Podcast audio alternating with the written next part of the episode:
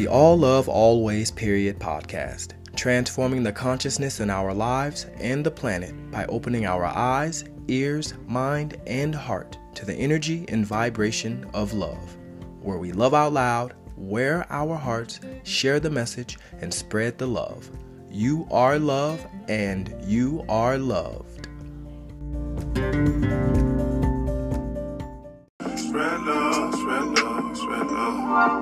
Spread love, spread love, spread love. Spread love, spread love, spread love. We gon' try to spread some love. Ain't nobody got to know.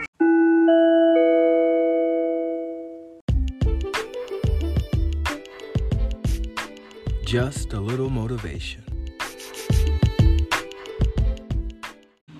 Imagination is greater than knowledge.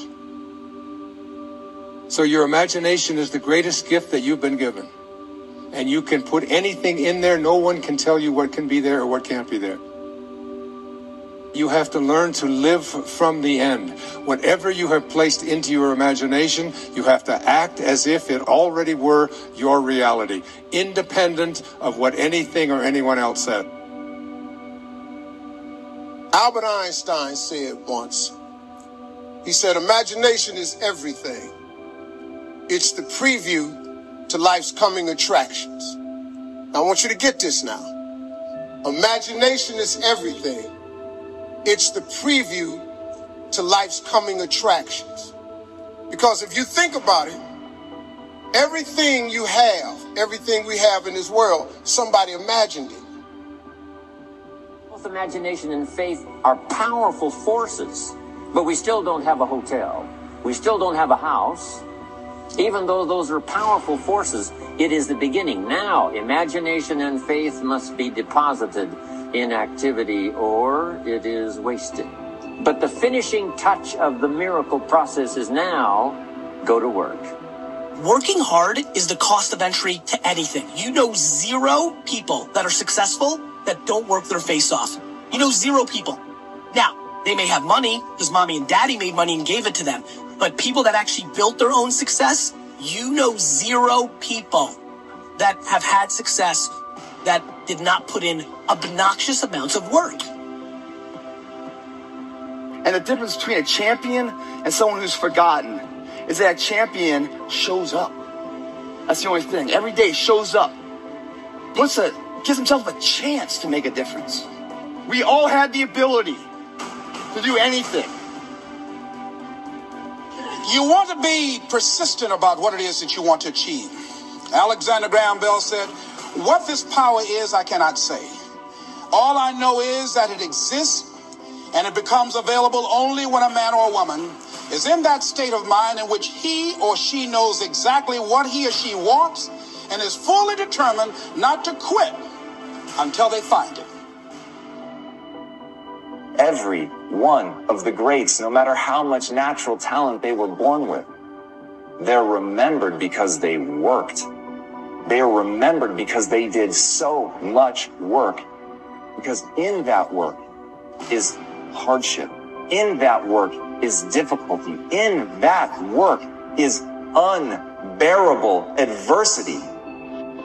It is the passion that gives you the power you need, but it is the pain from which you have the conviction about it. If you had not been through some pains, you would not have the burning to do what you do. I have never seen anybody who did extraordinary feats that didn't have extraordinary issues. Accept the challenge because you can't grow without a challenge. You can't get rich without a challenge. You can't fly without gravity. You have to understand the challenge. But that's the key is to now develop wisdom to overcome the challenge. Don't wish for less challenge, but more wisdom. Wherever you are, whatever you're doing, do it with everything that you have. Develop the habit of giving more than what you're paid for. Develop the habit of, of setting standards that others will be measured by. Someone said, do not go where the path may lead, but go where there's no path and leave a trail. Going for it one step at a time. Don't let neglect destroy your days, destroy your life, and destroy your future. Go back and do what you can. And if you'll do what you can, then life will give you some extraordinary things to do.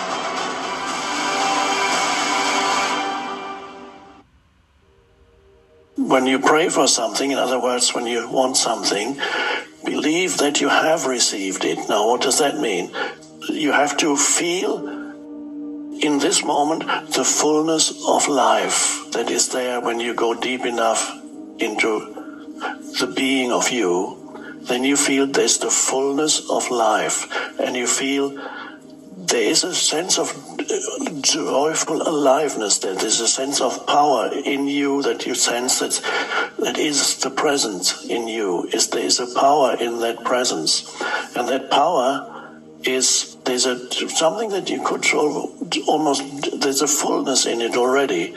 You can't really once you contact you when you're in touch with the, the presence everything else that you could achieve in this life, I compared, I have this comparison, analogy, or whatever it is.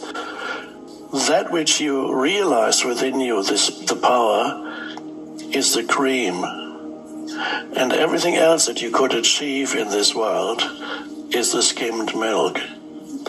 So, the, the fullness of life, this is an expression that Jesus used. He said, and these are all put together. He said, I want you to have the fullness of life. In some other translations, he says, I want you uh, to have, to have abundant life. Now, abundant does not mean lots of things, because that would mean that shopping malls are the kingdom of heaven. so, uh, abundant life does not mean abundance as many things. That abundance is a, a deeper place of a sense of, of, of intense aliveness, the fullness of life that you feel within you, that is abundant life. Presence, to feel the life that you are, the consciousness that you are. Out of that, everything comes. That's the fullness of life or abundant life. You feel it in this moment. And then, if you then want to achieve something, you bring a vision, what you want, and to let it merge with that feeling. Let's say you want, you're a great musician that's reaching, who's reaching millions of people, and you see yourself as this great musician reaching millions of people, but not in the future. How does this great musician feel? once he has reached or she has reached millions of people, this is exactly how it feels. The fullness of life. You feel it right here now. So you merge the vision with the feeling of fullness of life, which is presence. And then that's manifestation. You're building an idea and you're planting it in universal intelligence. Now, when you do that, when you do that, what you want to understand is that you planted that idea here. That idea then is planted in universal intelligence, so it's drawing from anywhere, anything that's in harmony with it. You see, this is a vibration, it's a frequency. And we have put ourselves on a specific frequency. When you hold that idea, when you're emotionally involved, that must be expressed with and through you. Whatever you need is in the universe, and this idea is going to attract it to you. Because the idea controls the vibration that you're in.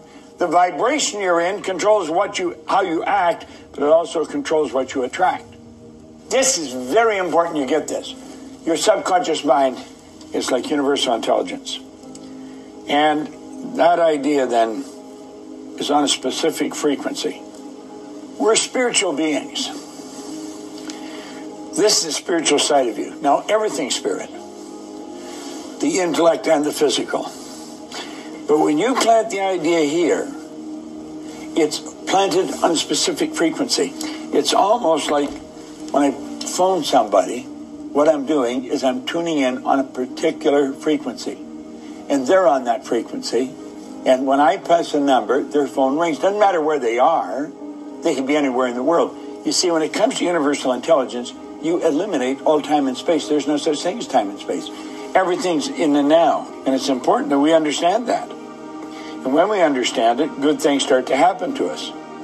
Now, that idea will attract to it anything that's in harmony with it.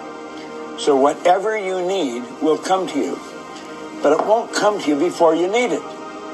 And we're very impatient and we want to do this part before we get this part done. You got to do things in the order. You see, this part is operating by law because it's universal intelligence, and the law is perpetual transmutation of energy. That idea instantly begins to move into form. And it attracts whatever is required, but it also causes you to act the way you have to act. So it's the action and attraction that ultimately produces the result. How long does it take for that to manifest? We don't know. That's governed by a law called law of gender. That law decrees that all things have a gestation or an incubation period. Spread love, spread love, spread love. Spread love, spread love, spread love. Spread love, spread love, spread love. We gon' try to spread some love. Ain't nobody got to know.